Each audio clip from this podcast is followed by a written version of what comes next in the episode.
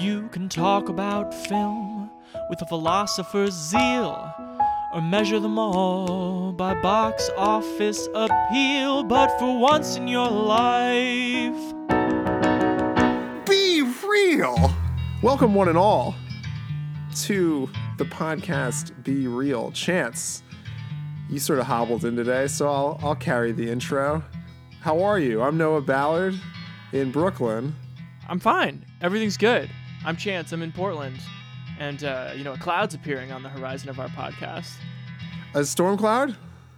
Dude, well, the cloud's in the shape of something specific. Any ideas? A killer shark? That's the one. Thanks, Peter. Eventually, Oh, we are so here uh, for the second straight time, truly back on our bullshit to discuss uh, three movies, three shark movies that aren't Jaws. Basically, two summers ago, we recorded live from your bed in Brooklyn after we each paid like seventeen fifty to see The Shallows or something. Oh yeah, you were in New York and we were hanging out. That was fun. We talked about Deep Blue Sea. We talked about talked about Sharknado. We did a little bad movie philosophizing, uh, and I think you know not to tip our hand too far, but bad movie philosophizing is going to be a, an element of today's show too. I would imagine. Absolutely. I mean, with this sort of genre picture, it's so interesting to me because, like, Jaws, you know, I think is maybe one of the best films ever made. Yet, here. all Jaws acolytes are not even in the same sport as, like, Jaws is. One could argue there are no other good shark movies. But is it just because, like, once you have Jaws, it's like, that's it. And then everything else is, like, subtly hinting at it, whether it's the little dog in The, Meg, Meg. called Pepin, Pepin. Pepin, or the fact that the last names of the people uh, on the boat in open water are Kintner and uh, Yeah. whatever, the other girl, Chrissy Watkins. It's Kintner Uh-huh. and Watkins, yeah. Yep. Because I mean, I was pretty excited going into this set of three. They're pretty watchable. You, you're, you're shaking your head no. No, I think that's true. I think they're pretty. I think they're fairly Okay. watchable. I think this genre in itself, like, it's it teeters on the line because it's they're horror movies, and we agree that like horror typically is like good, bad at best. right. They are on the shorter side, and they are also on the lunatic side. So that lends itself to an inherent watchability. Everything about like these movies all need like one like bigger lunatic kind of move, right? Right. And it's like so in the Meg, you have the size of the shark. Yep. In open water you have the fact that the whole fucking thing is like shot on you know your iphone. Yeah. and has a pretty strange sort of story to tell based on a true story. And then like 47 meters down it's like are we really gonna put mandy moore or yeah mandy moore like 47 meters down? And like what's going to happen? Are we going to kill like two young, beautiful women at the bottom of the ocean by these sort of predatory seeming men ab- above who have, may or may not have gotten into the, them into this situation on purpose? Who say. knows? But yeah, they all need some lunatic thing. So where do you want to start, buddy? I think we should start with the Meg. Just came out. It was uh, number one movie in America opening weekend, so people saw it. There is still an appetite for shark movies. You've probably seen the trailer for this. The trailer was everywhere. I Yeah. laughed every single time the scientist said, "Thought to be dead for 750 million years," and they go, "Wrong." Wrong. every time that got me. Can I say though, like after having seen the Meg, and not to spoil it too much, but like most of the funnier moments and most of the biggest visual effects are in the trailer. Oh, totally. And it also needs to be said that no matter what we say about the Meg in the next like 10, 15 minutes, that we're going to have Caroline Moss, who is a delightful author uh, and writer on the show. And she is going to profess just a profound love for this film. So if Noah and I are like lukewarm, there's somebody coming up to defend it. If you like the trailer? Like what you see is what you get. The shark is big. Jason Statham is uh, weathered but handsome. Um, you, it was certainly a movie, certainly a collaboration between the Americans and the Chinese. Yeah, so it's Warner on one side of things, but then Gravity Pictures, which, which is a big Chinese media company, on the other side, and then you have a mixture of like looks like Italian and Chinese and American money all coming together in a movie that it's sort of ingenious. Like if you think about it on the marketing standpoint, like how this movie's constructed, like Right. a lot of it is in English, but also a lot of it's in Chinese. Like mm-hmm. the cast is sort of very, very like it, it's. I would say one of the more, more diverse, like this budget level casts I've seen in a while Yeah. and but but you know that it's not doing that in the crazy rich asians sort of way it's doing it because this movie needs to have legs in asian markets and it has made almost triple the money overseas that it has in the U.S. So that's substantial. It's the its bet is paying off.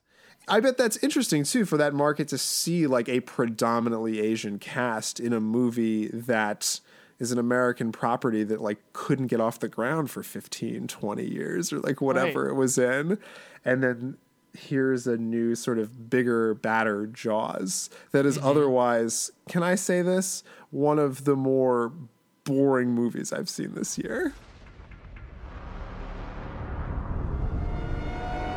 My God. It's a megalodon. He's kidding, right? All right, so let's get into Turteltaub because this is directed. We were laughing about this. John Turteltaub directed this movie, who started out doing like rom coms and melodramas in the '90s. Did like While You Were Sleeping and Phenomenon, and slowly graduated into this sort of like popcorn PG PG 13 action space with like the National Treasure movies. Oh my god, yeah. but it's like, um, why not give a movie with this budget like a little bit? It's like someone other than like a Hollywood yes man director. Exactly. Like this is so. I mean, it, it's it's a weird PG thirteen, like not quite Disney, not quite sure who the star is, kind of. Yeah. You know, summer blockbuster movie, but it lacks that like charisma. Like nobody on screen or behind the camera seems to have like any sort of charisma.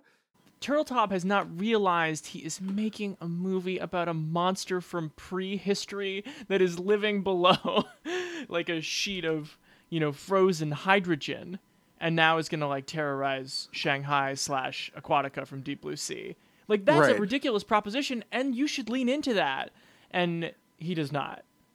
No, he like we spent about thirty. se- So the whole setup in this movie is that Rainn Wilson, this billionaire, a la uh, Samuel L. Jackson in uh, Deep Blue Sea, who's funding Alzheimer's research. Instead, the fruitless endeavor is going to a deeper place than the Marianas Trench, Right. Where they've thought it was the ocean floor, but it may just be like a little cloud of hydrogen Yeah, there's a new ecosystem down there. and there's a new ecosystem. So like they have this billion dollar space station water thing, and they go down and they realize it's true. Like, I mean, they don't seem terribly interested in anything they've discovered.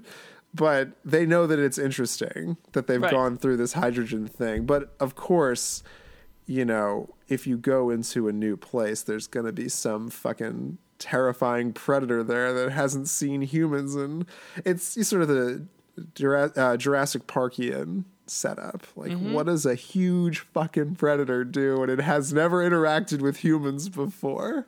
Right. But And it's also very funny to hear Jason Statham do his riff on the Goldblum speech, right? But instead of uh, before you had it, you had you tried to package it. you tried to sell it. exactly, um, this is not some species that was wiped out by the uh, building of a dam. he just sort of has this sort of this great action movie cynicism to him where he's like Yeah. i don't quite care about the premise of whatever you want me to do here and i know that you're going to ask me until i do it so i'm going to do it and take the payday but god damn it i don't want to be here Well, and that's kind of in the script too. His whole sort Right. of like this movie is of course founded on cliches that have been like, you know, put forth in this genre for 40 years now. And the movie kind of knows that, but it also doesn't really know how to like step away from them in an elegant way or embrace them head on. And so there's sort of odd things like Jason Statham's chemistry with uh, Su Yin, who's played by uh, Li Bingbing. She plays the daughter of the really well respected doctor behind this Aquatica. Um, but then she herself is sort of like a jack of all, or I should say, a master of many trades, right? She's like an expert pilot and a scientist herself and a mother and all of these things. But she and Statham have this dynamic where it's like they're trying to play on that classic, like, Jewel of the Nile and later like Right. Jurassic World, like the man who's too macho but like ends up learning something from the woman. But then like that's not their dynamic. There's like a moment late in the movie where, uh, uh, where uh, Su Yin's like, you know, I, I really hope you survive, and he's like, at least we agree on something. It's like you've been agreeing the entire movie. You've learned multiple lessons from each other already. So like, why are you falling back on this cliche that like you haven't even been using? But if we can say for a second, it's like super weird that this movie forces them to be like in a relationship with each other, even though like the characters and the actors don't seem terribly interested in that being the case. He, when the little girl comes up and says like, "My mommy likes you too," Jason Statham's like. This is the worst day of my life. And it's like you literally were in a nuclear submarine that like that crunched in on itself because of a megalodon and then nobody believed you and you were ostracized from society and then the worst thing but the worst day you've ever had is when you had an awkward ro- romantic encounter with the scientist who would like probably pre- be pretty good for you I don't know. He's looking great. His torso is as chiseled as ever. And I do like the little bit where she's just like, oh, you should put some clothes on now. And he's like, yeah, that was my original plan. yeah we go back to plan a there oh, man. Um, they just don't have any do you think they have any chemistry though I don't think anybody really has any chemistry, but like the movie is going for like a rather sort of heartfelt, like the group is, you know, safety and friendship is in the group. Um, but that's a weird choice because like you really want to see more people die, at least if it's not too bloodthirsty to say. right not, not very many people die. Well, that's I think that's what I was alluding to earlier. The idea Yeah. of how many people need to die in order for these movies to be satisfying, and I think The Meg, unlike maybe another movie we'll get into, breaks the rule of like not that many people die, and like Right. it, it's characters you don't know that well either, and then some of them just die from like lame natural causes. Like nobody like nobody gets quinted in half, you know, with the blood squirting out the mouth. That was a PG. What a wonderful PG rating Jaws was. Yeah. Well, I mean, they got his revenge. They got their revenge on Spielberg. The uh, the ratings because they gave uh, Temple of Doom the first PG thirteen. Oh, there you go. But enough about these people. We need to talk about the shark, and I want to put forward a theory that I've actually had since I've seen the trailer. It's not that I wasn't excited for this movie, but I felt watching it because boy does the trailer not follow the Jaws model. You see a lot of the shark. Right. Um, it's too big. It's not scary. I think that the our fear of the predator in nature, cinematically and in real life, is all about dread, and it Right. sort of it relates to our own sort of corporeal sense, right? Like it is way scarier to wonder like.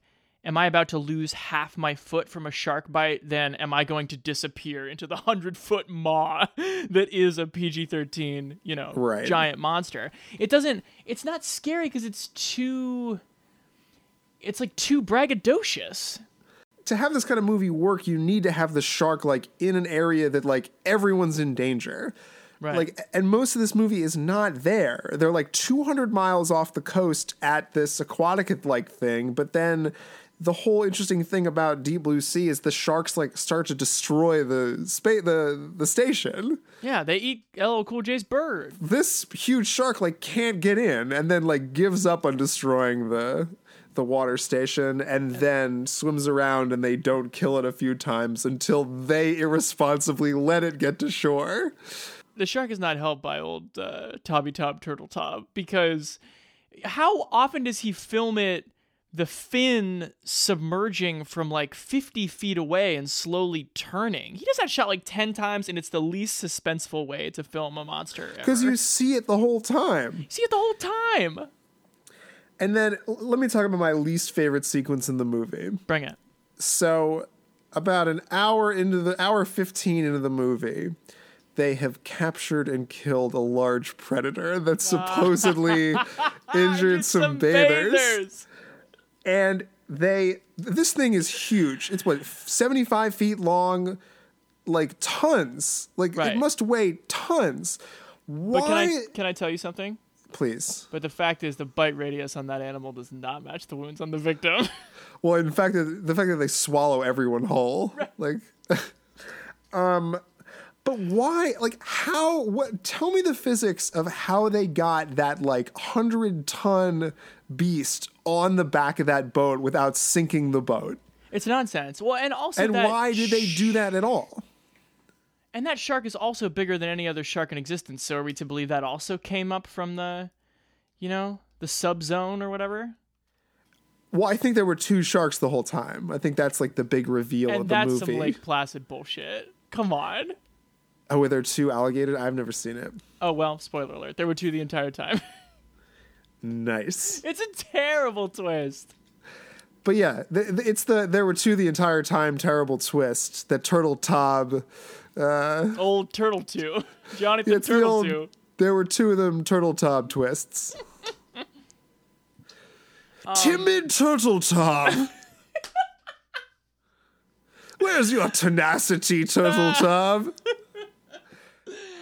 I mean, you Yeah, joke, but a fair so question. what happens in the scene is the the the big shark is like on the back of this boat that's somehow still afloat and they're like taking photos with it and then like it gets sort of this like weird fish-eyed like dutch angle and it's like uh-oh i hope the same thing that happened to samuel l. Jackson at that climactic moment doesn't happen to this person. And it's like but there's no way that could happen because like this fish is fucking humongous and you would hear it coming. But yeah, but it turns out that the fish can jump out of the water and it not only swallows the guy taking the pictures there, it eats the shark that's they've hooked up to the boat and then like sinks the boat. Mm-hmm. What a stupid sequence. It's visually ridiculous. Right. It's and it looks so digital and like fake and dumb. but not in a fun way. Not like No. the uh, when Statham rides the spoiler alert. What Statham does to the shark at the end to ultimately do it in is very fun and very ridiculous, and is fleetingly you realize how the entire movie should have been shot and Yes. like toned. They really could have said or surmised anything about to give the shark some attitude, even some menace, um, some mystery. And this fucking prehistoric creature could have had wings. We don't care. Do whatever you want. Um, it, well, that's the thing too. Like, what is the creature's desire? You know, like Right. if you're gonna make it like a human, then like give it like a weirder agenda, like the sharks in uh, Deep Blue Sea that are trying to like escape, which is awesome. Right. You know, but uh, ridiculous, but like awesome that they took that sort of swing. And then, or you go to the Jaws route where it's just like, you know, a perfect eating machine. It eats, it sleeps, makes little sharks, you know, whatever. But it's neither. It's like it holds a grudge, but it's also like a big dumb whale. Right.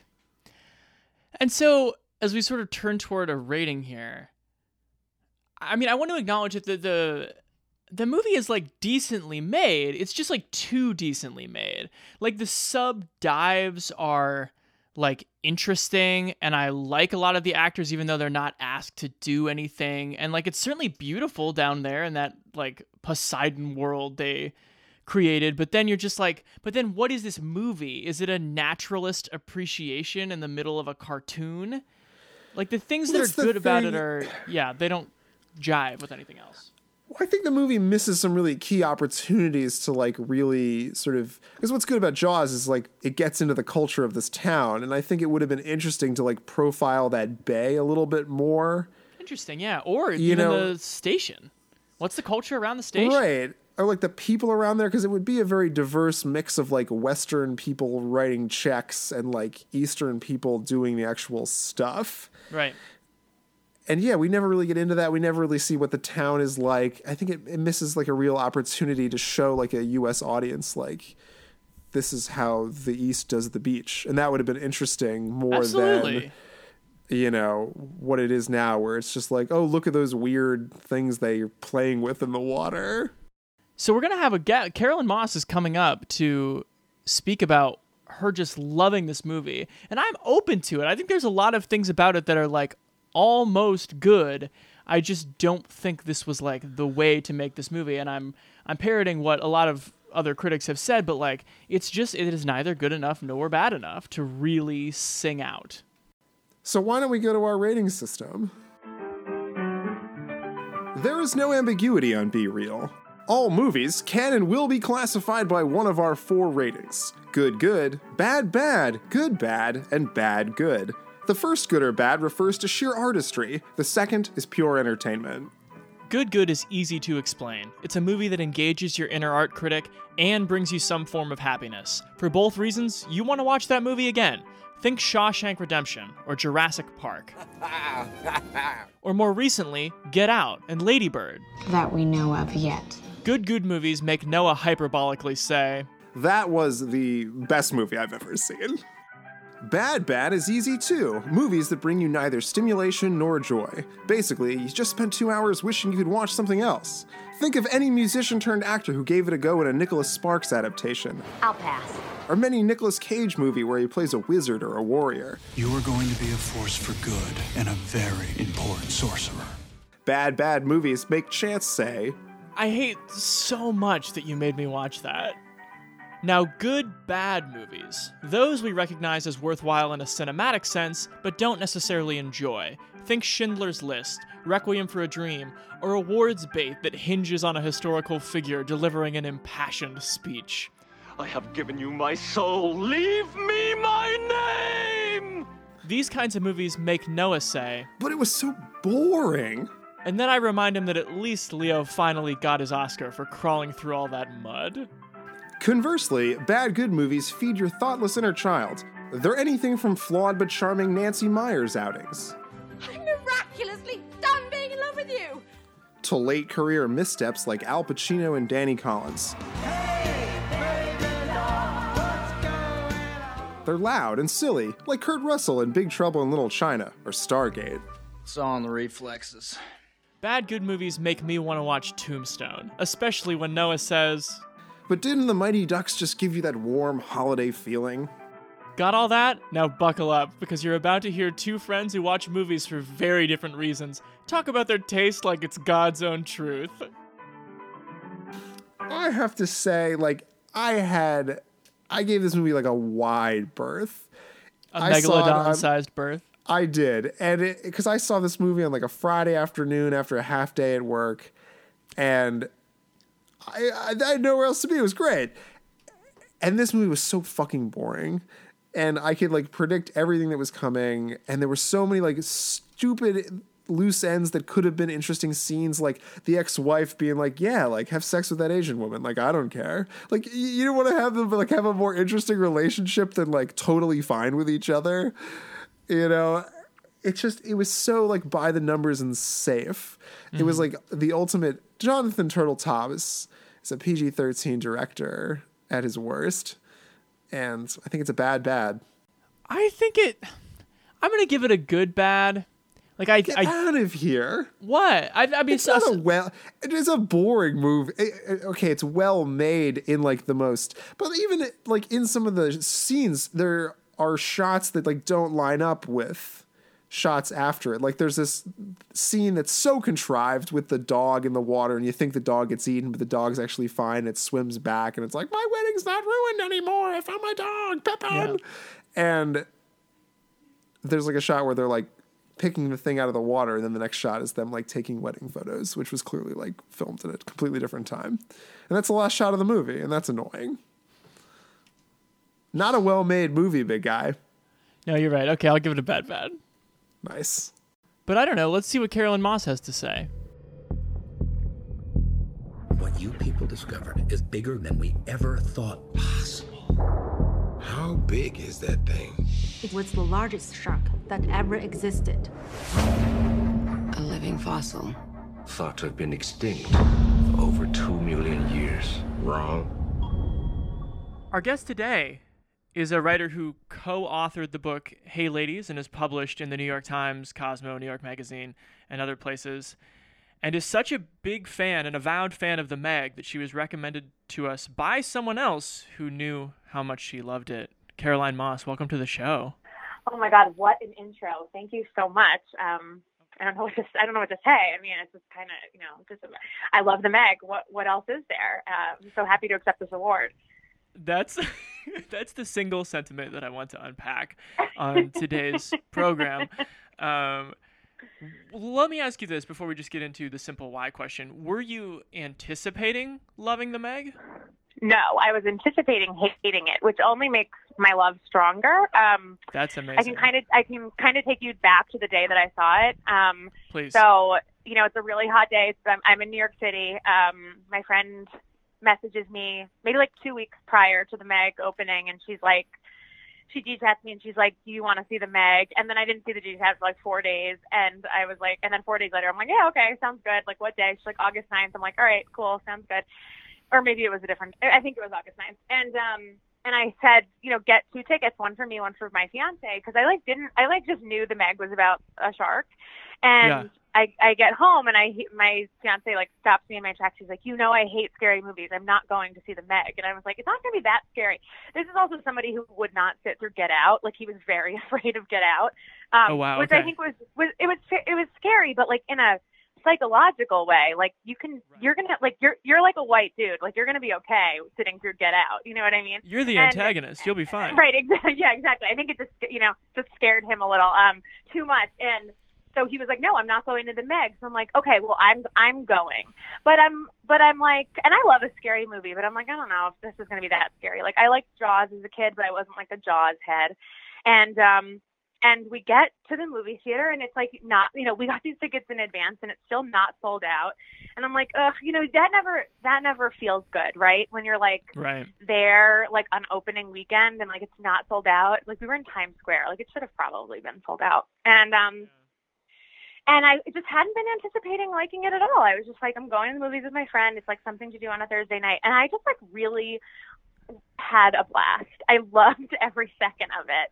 Um and and I was it was it was delightful because I don't this is not the kind of movie I usually go see. Um, it's definitely not the kind of movie I would spend like sixteen fifty to see. And Mhm. I'm, I'm I'm sort of solid in my taste, and I'm like, well, this is you know this isn't for me. I can look at a movie and say like I wouldn't like it.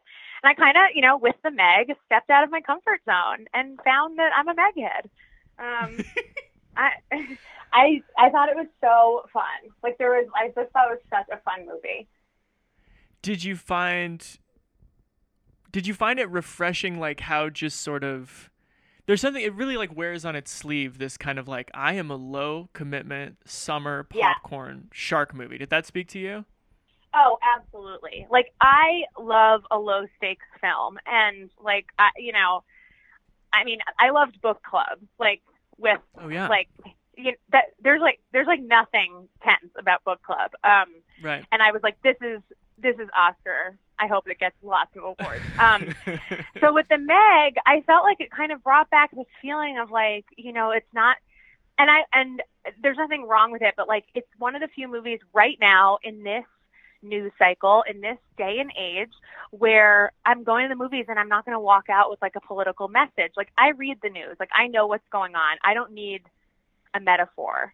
Um, and I felt that this was sort of like a, it, sort of invoked this feeling of like carefree summer blockbuster that I don't typically engage in. And it was, it was great. Like there's nothing like also the funny thing about this movie is while it does creep up on you and while there are like really crazy parts where you're like, holy crap, like, oh my God, like you definitely know what's coming at least like four minutes before it happens. Like it is Oh, very yeah. obvious.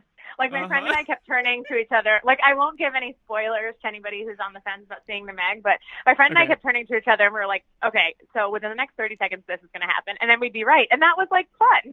So yeah, there was something about it that I just think that like has been lost in the, in, in a genre of a type of movie magic that I'm just like not ever really invested myself in. And I was, it was really nice.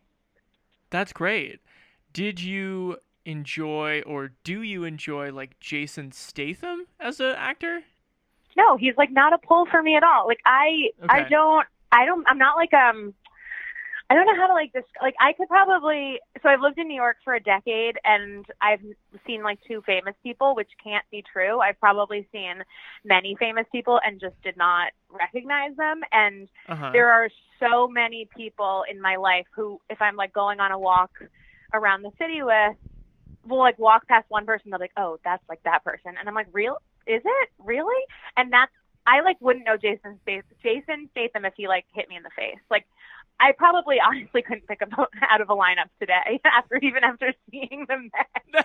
but like so I I don't know, he just did nothing for me. But but like that was the that was the draw that my friend tried. She was like Jason Statham's in it and I was like, Cool, like Googling Jason Statham like who is Jason Statham? Oh, Um, so yeah, no. man. Yeah. Oh, okay. Cool. Yeah. No. Sure. That sounds good. Yeah. So that wasn't a draw for me at all. But I actually really loved how deeply feminist the movie was. Like, all of the women were smart, and like the dudes were sort of like bumbling. And I'm always here for that. So that was that was fun too. But yeah, no, it wasn't like I see every Jason Statham movie.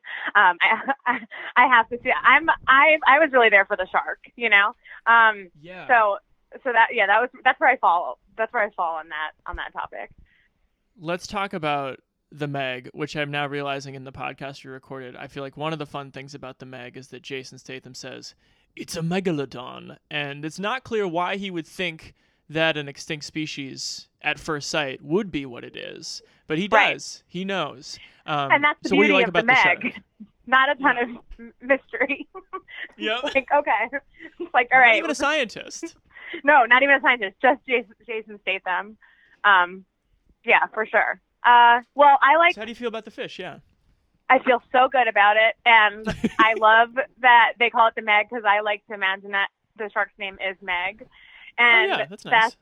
that. I think that was the kind of overall feeling of most people. But I just think it's like much funnier that way. Um, like I love I.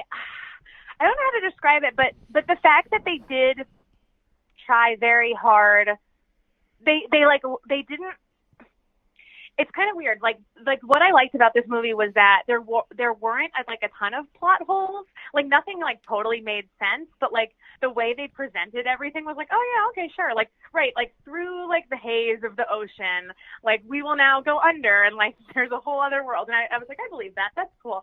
Um, and and like I think I sort of submitted myself to be like, sure, like an extinct species named Meg is like back and like ready for action. And uh, I thought they did. I thought I thought there were so many. I thought what they did with the fish, what they did with trying to um, convey the magnitude of the fish in several different twists and turns in the movie was extremely gratifying and entertaining. Um, even though I saw all of it coming, I was like Mhm. really, I was very happy that I was right every time because every time my friend Casey and I would look at each other and be like, "This is going to happen." It was because we wanted it to happen, and so Oh yeah. that it did that all of our that the whole entire movie was sort of like a self-fulfilling prophecy for us was was was wonderful and I wanted more of the fish like my like more Meg I think I would that would be my one criticism like let's do more Meg What is? Um, What do you think Meg's like end game was? definitely Did she have to one?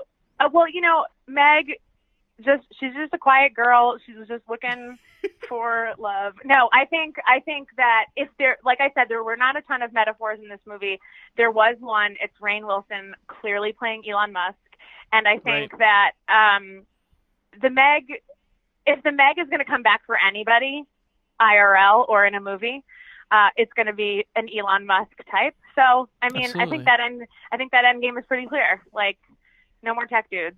Um, like, let's, you know, and I and I do hope Elon Musk sees the Meg and maybe sets his sights below the surface of the ocean and maybe gives Mm. space a break and gives space a break for a little bit. But uh yeah, I feel like the end game was just like, you know, you can smell a tech dude from Silicon Valley is like, you know, a mile away and she knew she knew Mhm. she had to come back. She had she had work to do, you know, unfinished business. Climbing on a whale carcass. I mean, that's especially attractive to a shark that size, I would think. Absolutely. Absolutely. See, because see, it all wraps up. You get it. there get are it. no holes in this movie whatsoever. there's there's Um, none.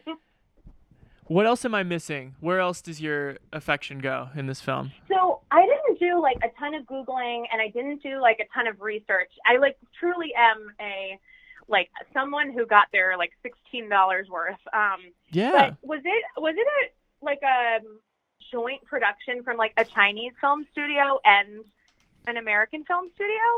That is exactly right. In a in a collaborative sense, like that we maybe haven't seen really. I mean, like lots of summer blockbusters have kind of obligatory scenes where it's like, and now we talk to the Chinese scientist to make this movie more marketable. But this really felt like a two-hander.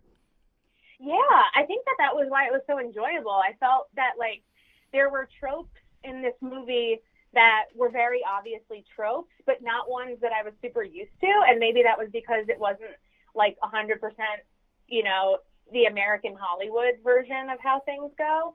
And I Mhm. thought that that I thought that that was like super refreshing, and I think we should do more of that. Um, but I thought the casting was like impeccable. I thought it was like really, really great. And um, yeah, I have like zero complaints. I really want this to win the Oscar for best for best for best. I don't know, you know, if it's going to be the Meg's year because sometimes you know it gets pretty competitive at the Oscars. But I'm really hopeful. Yeah. I'm hopeful going in. What did you What did you think of it? Well, so this is how I feel. I've we've already done the show, and I feel like I've gone and taken it a little too seriously. Um, Okay. But I, I felt the whole time like it was like really like proficiently made in a in a way that I enjoyed, but didn't really like stick with me. But I feel like when I have criticisms like the shark wasn't scary, which I, I it wasn't scary. Um, Right. But maybe the whole maybe like it's not even gunning for like a an emotion like that stomach deep. Maybe it's ju- was just supposed to be like pure pleasure. You saw this, you podcasted Yeah. for 17 minutes about why you liked it, and you never thought about Yeah. it again. That's but that's truly like that's I have not felt that way about a lot of movies. Like I either like either something sticks with me for a long time or I'm like like when I saw like Aronofsky's mother, I was like, I cannot believe I just wasted that Oh, many God, yeah. hours of my life. But like with this, it's like, yeah, okay. Like like sometimes things don't have like for me at least I was just like maybe things don't have to be any deeper than than what they are on the surface, which is a great tagline for the Meg. And um, that's how and that's how I felt about this movie. I was just like, that was fun. I kind of imagined it like um, I when I used to go to the Cape, uh, like on family vacation, there was this spot where um, the town would like put up a like a big screen, and you could. It was called the dive-in, and Mhm. you could you could bring floats into the water and watch a movie while you're in the in the lake or whatever Oh yeah. and they would play Jaws like once a year, and that was really fun to like watch Jaws and like be in the water. It was fun for a little bit, and then you, you would really honestly freak out, and you'd get out even though you were in a lake. Well, yeah, little kids die in that movie. Yeah, in in ponds. So like they were like, Haha, like good own, like we'll show that movie. But like the Meg would be perfect for something like that. It's perfect for a plane ride. doubt. like if the if the Meg was on my next cross country flight, I'd probably watch it again. But like, will am I like telling everybody they need to see it for like some sort of art uh message? No, but I still think it's really fun. Like, what better movie to see in the middle of August? You know. But yeah, I feel like I feel like I've now committed almost 17 minutes, like explaining how much I love this movie, which I feel is surprising even to me. But no, I, I loved it, and and I'm like I'm like really excited that Joe said I said this would be a good fit because I feel really good about it. Me too, because I know she's written like essays about like the nature, the romantic nature between like the unfathomable deep and man about shark movies, and I feel like this was a great sort of like, you know what, Caroline just loves how big this goddamn shark is. So let, why don't you hop on the horn with her? Doesn't know shit about the ocean or Jason Statham. Loved the movie. Uh, yeah, that's my that's my platform, and I'm sticking to it. That's great. Well, your three week anniversary with the movie has got to be coming up, so congrats on that. It's in two days. Um, Thank you so much. Okay. Uh, well, Caroline, this was a pleasure. Thanks a lot. You too, Chance. I want to make a toast. Thank you so much for bringing me on vacation. Cheers. Seriously, you have to try. It's totally safe. Welcome aboard. Kate, I don't know about this. Adios. Oh my! Oh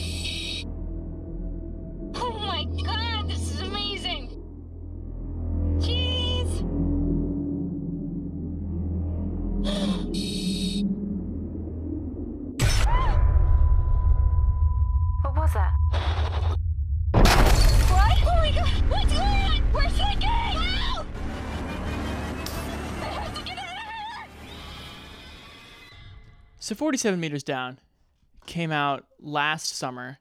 It is currently streaming on Netflix, and it's, you know, 80 minutes long. So highly watchable if you want to toss that John on. Um, it, uh, directed by Johannes Roberts. Do we know this guy from anything else? I'm betting not. I can't say that I do, but the movie so has such gall at the beginning to introduce it as Johannes Roberts's 47 meters down. Okay, he made The Strangers Prey at Night. That was a movie. That was a horror movie that wasn't very well reviewed that came out this year. So he did something since. And he's also doing 47 meters down, the next chapter. which hopefully will be about Matthew Modine coloring blonde into his white hair. God, Modine. You guys are tough on Modine. I, I was overjoyed with Matthew Modine's performance in this movie. Um, He's not in it for any of it. no. But he wears, he really ties a bandana around his head for some reason at one point. So Claire Holt and Mandy Moore play these two sisters who are vacationing in Mexico. Did you think for half a second that they were dating? No. I thought at the beginning of the movie, the movie's very strangely like amateurish in its production value. Is that fair to say? Yes. A Johannes Roberts tradition. Right. And I thought they were like a couple. And then she calls her sis, which I then thought maybe they were like pals.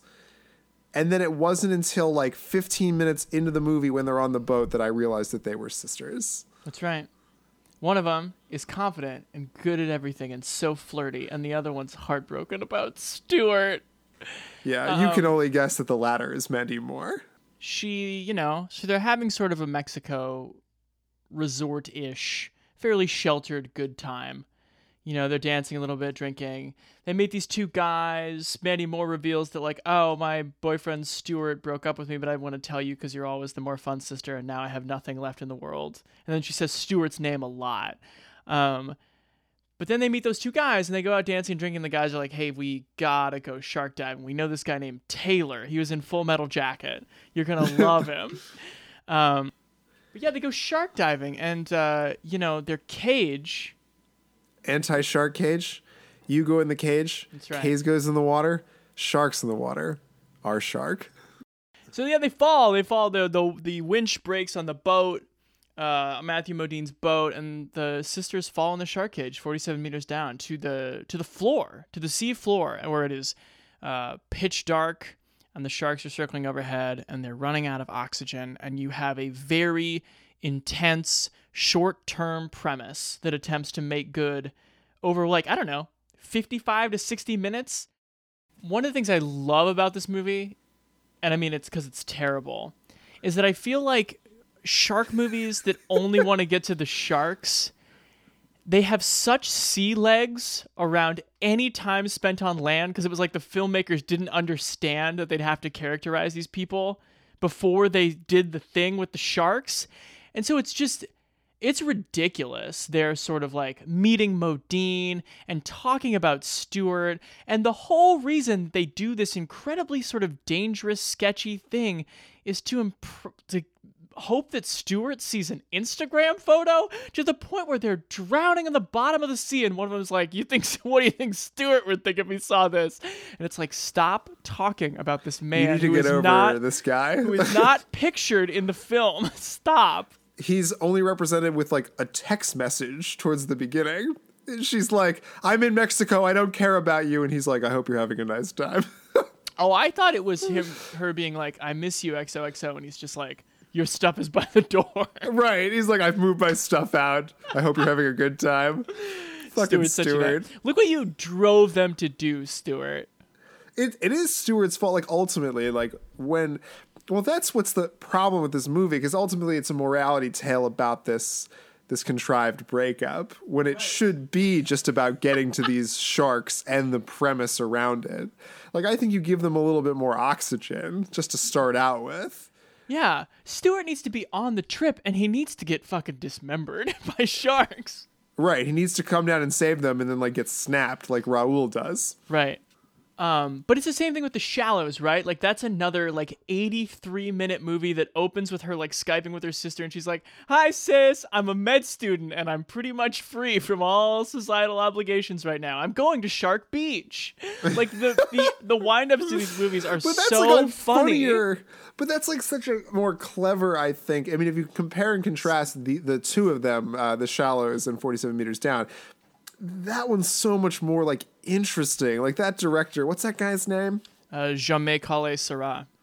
Oh yeah, he, I mean his visual style is just so much more like like arrogant, and this one's just like campy Yeah. in a way that like the choices the choices that are made are not they're too safe. Like a better movie in this would just like cut out the breakup altogether, have them going out and on the boat and like things be tense and make it about like the sort of sexual predator nature of this situation. And then when they get underwater, have no dialogue whatsoever and just have them have them figure out with their hands. That's a fucking good movie. Yeah, but you're right. I mean, God, The Shallows look so good compared to any of these movies, especially this one. Yeah. Um, you got to have some light down there. You know what helps movies is uh, the the visible light spectrum. Right. Well, the movie makes the mistake of having the um, cage they're in like have lights on it, but like not facing in, facing out. Right. So it sort of disorients the camera work in that like everything's very dark. You know, and it's it's I mean it's an interesting style, but it doesn't create for you really don't know you both know how vast the space is they're in, but like cannot appreciate it because you can see like 40 feet in every direction. It's like it just looks like you're in Little Mermaid right now. And then there's the issue of the characters too, which Lisa and what's her name? Kate? Kate, don't swim up too fast. You get the bends. They talk so much about the bends. The bends is yes a serious thing and what keeps them from like there are certain situations where they could just fucking swim to the top but matthew modine is like don't do it you're gonna get the bends Three different bends- times. Need I remind you you could get nitrogen bubbles on your brain? Hello, Kate, are you there? Don't. The bends. right well there's so many things that could go wrong and they, it turns out they all do save for the really the bends. But i guess she probably does get the bends because they pull her up like very quickly. Yeah. anyway what my point about the bends is that like the bends is not a disease that you are an ailment that you will die from like immediately. The bends is something that you need to treat over the course of several weeks. It's like a concussion. You know Yeah. it's not something you want but it's not something that's like if you come up too quickly your head's gonna fucking explode. It's like if you come up and then don't seek medical treatment in like a week you're probably like in pretty bad shape whereas not having air at 47 meters underwater will kill you a hundred out of a hundred times Yeah. Um, the other thing I was thinking about this movie is that Lisa and Kate are neither sort of like different enough nor likable enough to like give you a real like rooting interest. Like I kept thinking there's a reason that like Shelley Winter is not the hero of Poseidon Adventure because in the s- stupid action movie genre, the person who fearfully complains the whole time is supposed to get it. They're not your hero. They're the one who dies because they're too scared. I just think this movie like clearly suffers from like overbearing director syndrome where you can tell like the take that we saw is sort of like you ever seen um uh, Lost in Translation where Bill Murray is doing the whiskey ad and the director keeps going yes but this time more intensity Yes. it just sort of feels like that, but like at the totally wrong moments. He's like, this time when you pull on your leg that doesn't move with more intensity. This time when you call out Stuart's name, more intensity. you know, when the shark actually like bumps into you, like that was fine. Right, right. So I'm going to turn a corner though. I find this movie short and like fairly watchable, especially just the like the cojones on the twist at the end, which like yes you see coming, But like I didn't see that coming, but I thought it was a bad twist. when they fake it to this well i didn't i liked it because it actually felt like the whole time i was like this seems like a story of people who wouldn't survive. These people are doomed. They seem like me. Um and so like you have the thing where like modine is just like you know in this fantasy hurling the flotation donut like hundreds of yards he's like come on and then like We'll this, this great white shark like bites off half of her like rib cage yeah, they're but like she in still makes pieces it by the time they get back to the boat. But then, spoiler alert for 47 meters down.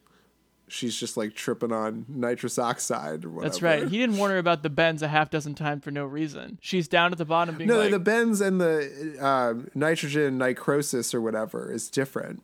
What? Nitrogen narcosis, a drowsy state induced by breathing air under higher than atmospheric pressure, for example, in deep sea diving. It's not Oh, the change shit. in it's not the change in pressure like the bends is. I stand corrected. Yeah. Inert gas narcosis, raptures of the deep. is what it's colloquially known as. Like when Modine is uh, kicking back a few Coronas at the local cantina that night, he's like, "Yeah, I had a couple people get raptures of the deep today. didn't end. Didn't end well." I would love to see the sequel where it's just like Modine just like trying to not get arrested for whatever. you for know, not, for his winch not being up to code. Right, and then he like falls for like a young senorita who he of course calls senorita just to show that he's bilingual. And then the title of the movie could be Raptures of the Deep. You'd be like out of the past, but like for uh, for committing like negligence. Something deep. All right, so we either give that one to Modine or we do a spin-off podcast ourselves. Um, I think this movie's bad, bad chance. I think it's bad good. I was I I like giggled over and over and over watching this movie, but like mostly because it was terrible. it's just like a little too again like the same thing with the meg like it's a little too self-aware to be fully campy Uh, bad bad well, maybe I'll take my Meg rating back to good bad. I like that we're Don't- not on the same page with these. don't do it All right, I won't do it. you can do whatever you want Ready to talk about open water? 2003 can we just talk a little bit about the production of this movie I would love you to do that. so this movie was made for like what under a, under $200000 Yeah. most of it was spent on the shark wrangler I bet. for the scenes with the sharks. And otherwise, this movie was just sort of a labor of love shot over the course of two and a half years. Just borrowed his mom's video camera, took some scuba lessons, hired a I shark guess. wrangler, and made a movie. I guess. And yeah, then it they it was submitted to Sundance and somebody liked it there and then it came out and it made 55 million dollars in the box office. It would be interesting to actually to see a like since 2000 what's the biggest percentage profit on a budget? You would have to think this would be up there. This and like um paranormal Actually, I'm sure Paranormal blew this the hell out of the Paranormal water. That was definitely a hundred million dollar Blair movie. Witch, you know, things like that. But things Yeah. that are made for low budgets. But this movie is interesting because, like, whereas Paranormal Activity, the conceit of it was that you're watching security footage and like found footage. The and Blair Witch is like the guys holding the camera, and even like you know um, Cloverfield, the original, had the conceit of like I'm holding the camera. This one is just a movie made on a shitty camera. Yeah, there's no character holding a camera. No, it's just this is the like consumer prosumer grade Sony camera that they got and they shot this thing on mini DV. Right, you texted me and were like, "Yeah, the whole thing's in the aesthetic of a home movie," and I was like, "Well, that sounds interesting. I mean, they are floating in the water for 24 hours." Um, but then I started and I was like, "Wait, it's filmed like a home movie when they're like packing up their laptops? Like this is weird." Yeah, The- even when they're again, getting in the car, it's like the- very Steven Soderbergh eh, of this time. for a different reason than 47 meters down, but the same part of the movie. The first 15 minutes are so weird. Other people go on vacations and will spend their days just laying around. We have a story we're going to be telling for the rest of our lives.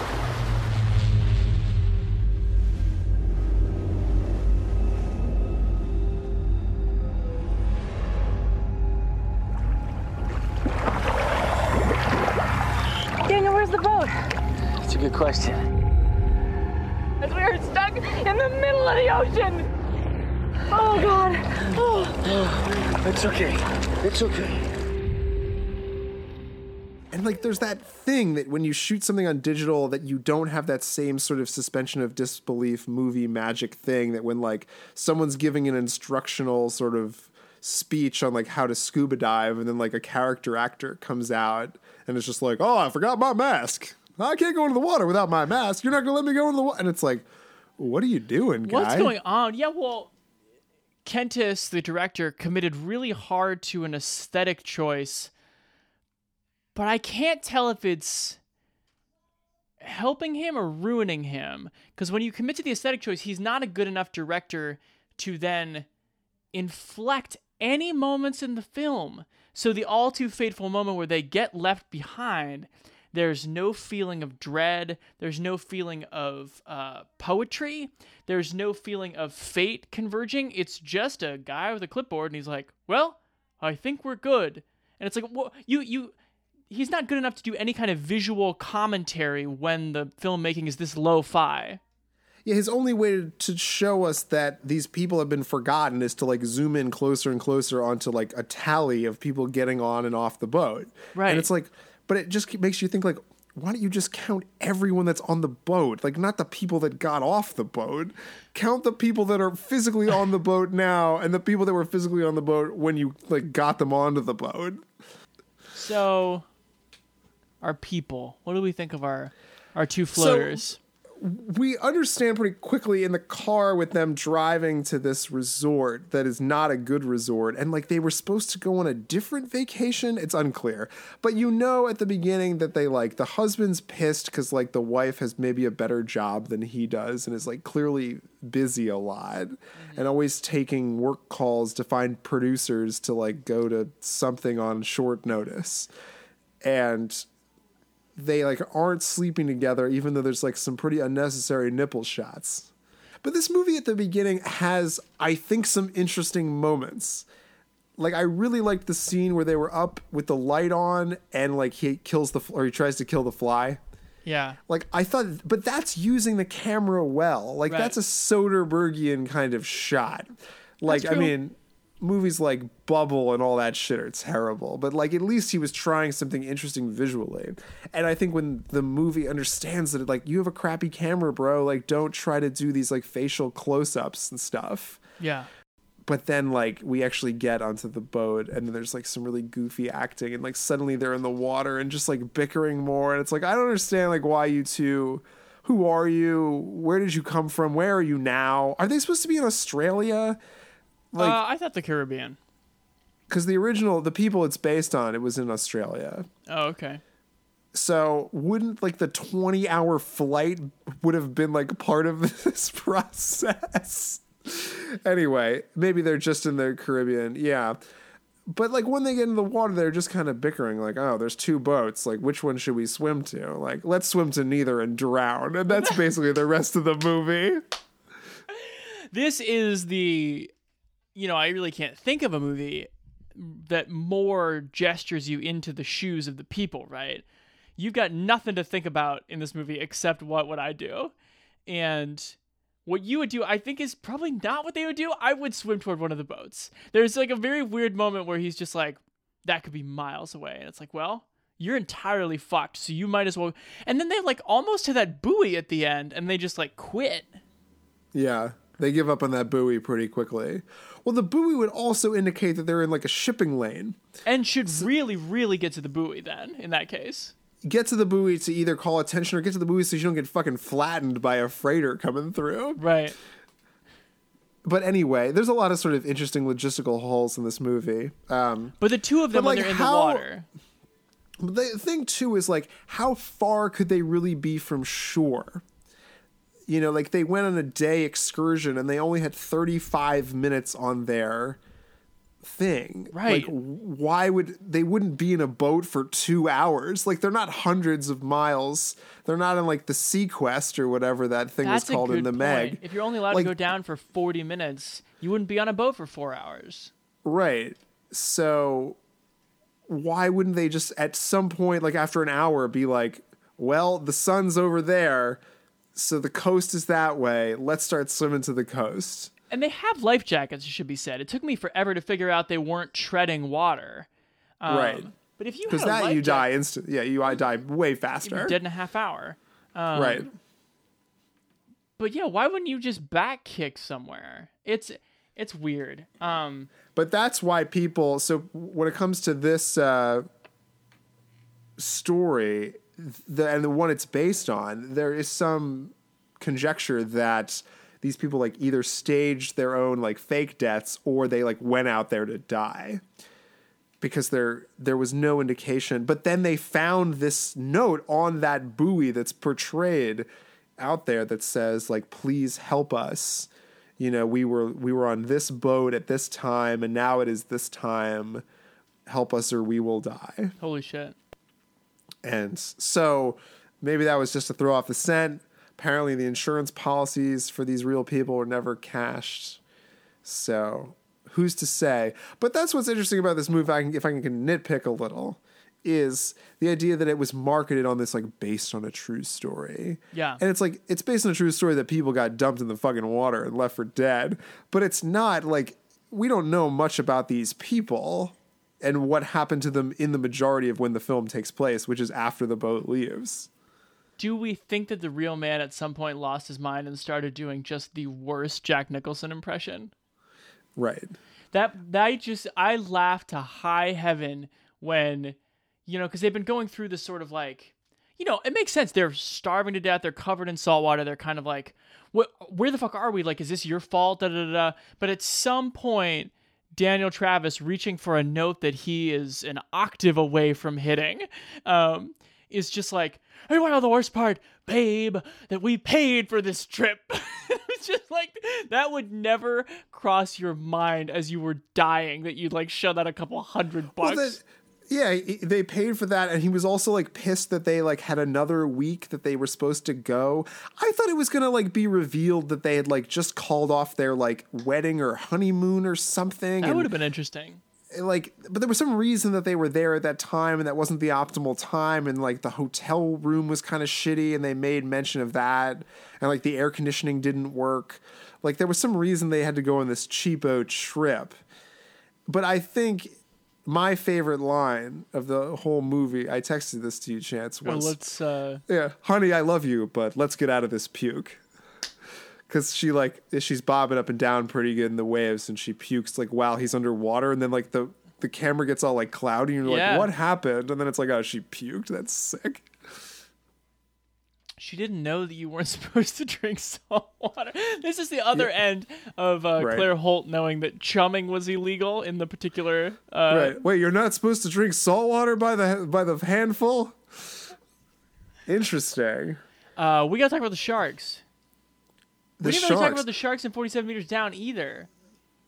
oh god we should not be allowed to do this podcast. So the sharks in this movie are real. They're small, but they're real, and they really like the. You can tell that they are wrangled, right? Because they keep doing that sort of like almost out of the water shudder, like somebody has Yeah. just like thrown a piece of food. Like sharks don't normally do that. oh i don't know from sharks but like if a shark did that in front of me like apropos nothing like that'd be fucking scary because they're not like little little they're like three or four feet long I really base everything off megalodon these days, but you know, these, these are like six foot long sharks. You would not want to be bitten. it was the, the, it's the kind one. of sharks that you'd probably encounter if you were to encounter a shark which is i think the scariest part about it whereas like the the you know if you want to talk about the sharks in 47 meters down like those are like e- again like evil sharks they're and they're not as big as maybe jaws Right. but they're definitely bigger than and they're coming in hot Well, and I I'm like a sh- I I I'm, am a shark person, and so like part of the reason I like the shallows. what is, does that mean I don't know how many different species. How many different species of sharks can you name? Macaw. What That's a tiger a shark. it's a tiger. sh- A what? I can't name that many. You know, like a lot of shark names. I don't know. Twenty. You can name name me twenty shark names. All right. Bull Steve shark. Shark, Street, Brian Street Shark. Street Shark. That's like that show with the what's the show with the pumped up sharks That's who like wear Sharks. pants? Blue shark, bull shark, great white, hammerhead, tiger, mako, A what? lemon, Lemon. whale, basking, nurse, sand tiger. Sand tiger. tigers just you just put two of them together. Nope, that's true. It's a real thing. Um, white tip reef shark, black tip reef shark. that Get was out like of here with your 14. tipped reef sharks. All I'm saying, buddy, is that uh, What kind of sharks were these then, huh? these were reef sharks. Sure. Um, Are they, do they eat people? They really don't, but they can get into a feeding frenzy, which is what happens here. But th- so this is what I'm saying. Part of the reason I like Jaws and I like The Shallows is they make that weird attempt at like the solitary, perfect great white predator, right? Sure. 47 meters down is nonsense because great white sharks don't come near each other, and there's like 20 of them, right? So that's like that's idiotic. This is this seems real, uh, but part of the reason they're not scary is the the guide is right. Reef sharks don't attack people unless like I don't know you're bobbing up and down and bleeding for 10 hours. Right. There's nothing else around. You're the best of what's around. Are the are the ones in 47 meters down supposed to be great whites or what? They are great whites, yeah. That's stupid. Right, and there's like 50 of them. Like great. Maybe that's why we didn't talk about the 47 meters down is because there's like a ton of great white sharks and then it's and they have very little personality. Yeah. yeah they're not that scary either they're more like animals but because like the human drama is not that interesting like neither is the shark drama I don't know. Were you freaked out by the sharks in open water? I was freaked out by like what happens to this couple at the end because it's like a pretty weird like they're unlikable people and then by the end of it they completely turn on each other and then they basically go through the motions of the oh shit Jack's frozen I'm going to push him off the door you know but like in the meanest way possible it's Yeah. like bye guy like you were a dick to me this whole day and you deserve to die and then she like thinks about it for a little while where while his body like bobs up and down and gets like eaten like piece by piece. And she's just like fuck it and like takes off her little thing and I guess like gets herself eaten. Or what? I don't know. I thought she just died. I thought I thought she'd let herself sink. what do you mean? You can do that? She took off her scuba and, and life jacket and just whoop went right down and never came back Murder suicide. That's right. Suicide Murder by, by, shark. shark. I wonder if anyone has ever No, done that. Murder by shark was the first guy. This was just suicide by shark. yeah. Has anyone I ever wonder if anyone that? just like yeah slather themselves in some like meat juice. They like chum themselves and like throw themselves in. Oh man. What do you got in that big smelly bucket? It's not chum, is it? It, it me. Um, anything else to say about open water? It's just such a gimmick, and like the old the old digital cameras is like not that fun, and like their performances are at moments like pretty painful. I mean, I think it's like a, if you made this movie Chance and you showed it to me, I'd be like, "Holy shit, man! Like that was awesome." How'd you get that shark in there? Yeah, how'd you get all those sharks in there? Like, was he really bleeding? You know, and I'd ask all these questions and I'd be super impressed. And if we got the director on here, like, I'd be like, fuck yeah, like, cool, man. But like, as a movie compared to like a movie like other movies, like, it's a crappy digital, like, student production movie. Right, and the graininess of the production value does not necessitate that like the framing also be bad, you know? Right. And did you. I thought maybe it would get you the John Woo type, like when they have a fight, and then cuts to like water for a while, like while they're taking a nap. I would say that the the almost sickening drip drip of the water represents impotence as opposed to a giant wave hitting the shore which represents uh, Sean Ambrose and Ethan Hunt. Fucking Yeah, I think this movie is bad bad. It has an interesting reputation in my mind because like because it was made this way and it has this sort of like documentary like tilt to it. Um but after watching it like no, no thank it's you. it's amazing to me that I like knew that this movie existed after having seen it. You know, Did it not come out like in the most perfect like sweet spot for you reading like newspaper movie reviews though? 2003. Oh yeah, I was like super aware that this movie was out. I never saw it though when it was out in Right. theaters. Same. I but I vividly remember it being like best shark movie since Jaws. Wait, that's not saying anything. I'm still gonna file it in my memory forever. Yeah, and I think ultimately too, like it needs to be a movie about this couple, and like maybe it's about like one of them reveals like you know what, like I did bring us out here to die, you know. And that's like somewhat interesting, other than like the here's char- here's two characters with no agency who get put into a situation that they neither one of them is really responsible for, and then they decide to not do anything, and then they die. Let me pitch you an alternate movie. Let's hear it. Blanchard Ryan still plays Susan because whatever. The husband, Matthew Modine. And then 80 minutes in, he's just like, Yeah, I'm sleeping with the enemy. I brought you out here to kill you, babe. And then the last 20 minutes is like a fight where they use the sharks as tools to get the other person. They just kind of like cut at each other said- and yeah, get enough blood. No? Right.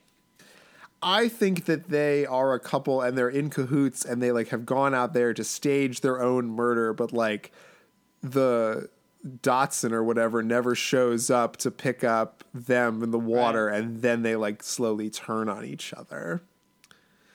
That sounds amazing. Yeah, we can make that movie. We both have iPhones. Let's fucking do it.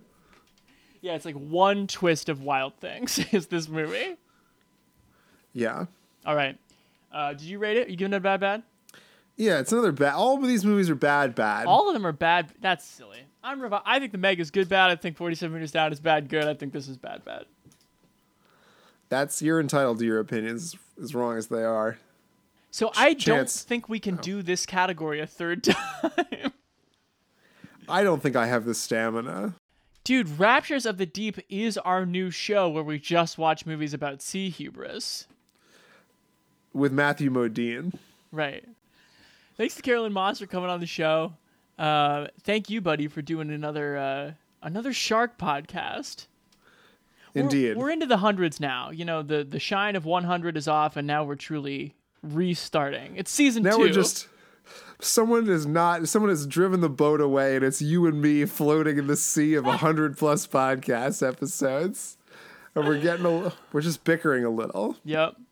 And at what point do we find out that the podcast is just a means of faking our own death? I, that's why i've been doing it it's the long con BeRealPodcast.com for all our past episodes. Follow us on Instagram, follow us on Twitter, subscribe, rate the show. Please tell a friend. We we bet I bet you have a friend who would tolerate this. okay, my friend. Uh, you know I get I get stranded in a anti shark cage. Uh, with you anytime. yeah i i would probably have pulled my mask off when i still had air left you know if we were caught in that situation together There's nobody I'd want to go check out my leg wound and tell me how bad it is while I'm bleeding out. it's not that bad Oh yeah, are still you got sure? most of that leg I feel pretty lightheaded. Bye everyone. bye Amity Island has long been known for its clean air, clear water, and beautiful white sand beaches. But in recent days, a cloud has appeared on the horizon of this beautiful resort community. A cloud in the shape of a killer shark.